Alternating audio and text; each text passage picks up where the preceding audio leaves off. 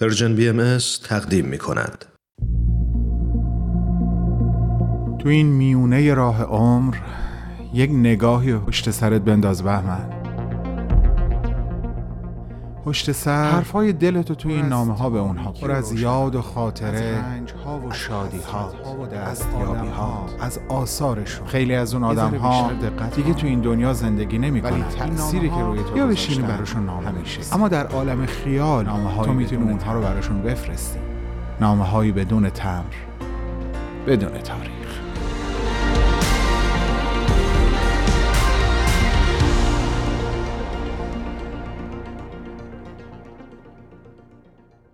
سلام همشهری جان، سلام شاعر جان. مدت زمان کوتاهی از رفتنت از این عالم میگذره و من دلم برات تنگ شده. خوشحالم که در این نامه دارم با تو گفتگو میکنم و از همین ابتدا میخوام بهت بگم بدونی که قصد دارم چند تا از بامزه ترین و خنده‌دارترین خاطرات زندگیت رو با شنونده هامون در میون بذارم.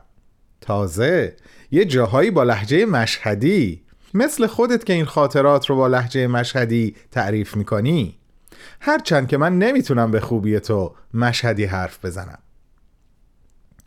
بذار از خاطره عماد خراسانی شروع بکنیم، شاعر خوش صدایی که در مشهد باهاش رفیق بودی و هرچی تو جمع‌ها و مهمونی‌ها ازش میخواستی بخونه میگفت پسر جان حالا حوصله ندارم، بی خیال شو حالا.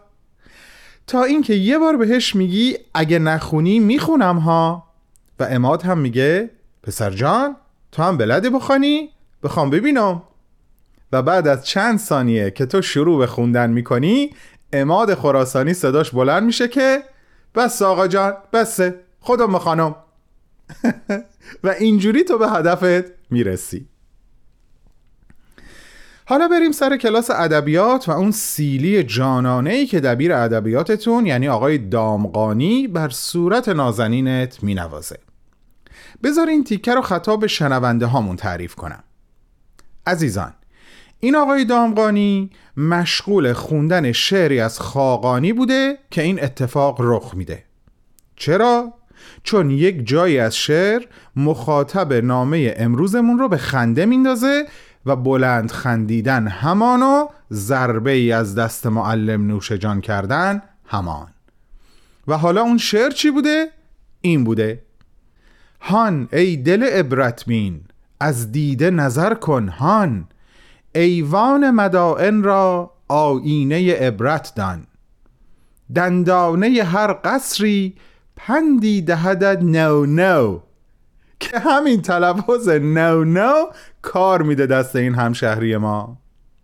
اما همین آقای دامغانی وقتی این شاگرد انشای خودش رو که به شکل منظوم و به سبک و سیاق ادبیات شاهنامه سر کلاس میخونه، او رو حسابی تشویق میکنه و دیوان شعر پروین اعتصامی رو بهش هدیه میده.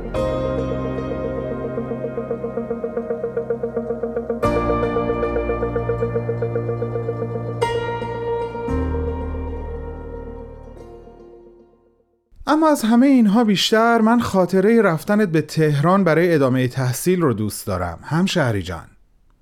وقتی برای خداحافظی رفتی پیش یکی دیگه از اساتید ادبیات در مشهد یعنی آقای گلشن آزادی، اونجا با لهجه غلیظ مشهدی تو رو نصیحت میکنه و میگه نگاه پسر جان، اسماعیل جان، داری میری تهران، خب باید بری درس بخونی مدام.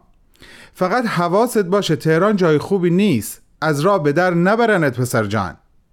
اینا همین مهدی اخوان رو مشنسی؟ تا وقتی مشهد بود غزل مگفت هوش از سر آدم مپری، قصیده مگفت از بهار هم بهتر. اصلا وقتی پاشو گذاشت تهرون یک چیزای عجق وجقی میگه آدم شاخ در میاره. این نیما یوشیخه، نیما شوخیه، کیه؟ این نوکر انگلیسایه، بزش پول میدن این چیزا رو بنویسه، همین شعرم میخوان از ما بگیرن. آی اسماعیل جان بشت بگم میری تهران از را به در نری پسر جان. و تو به قول خودت به محض رسیدن به تهران و ملاقات با مهدی اخوان سالس از راه به در شدی و شعر نو گفتی. مهدی اخوان سالسی که نقدی محکم بر اولین کتاب شعرت به نام بیتاب که در هفده سالگی به چاپ رسوندی نوشت که او را بسیار ارزشمندتر از تعریف و تمجیدهای دیگران یافتی. نوشت جوانی شاعر عذرخواه شعرهای اوست. و همین جمله تو رو به حرکت در آورد. پخته شدی، شعرهای ناب سرودی، کتابهای ارزشمند از خودت به یادگار گذاشتی و رفتی. با عشق، احترام و ارادتی جاودانه به شاعر ایران زمین، عالی جناب اسماعیل خویی، بهمن و دوستانش.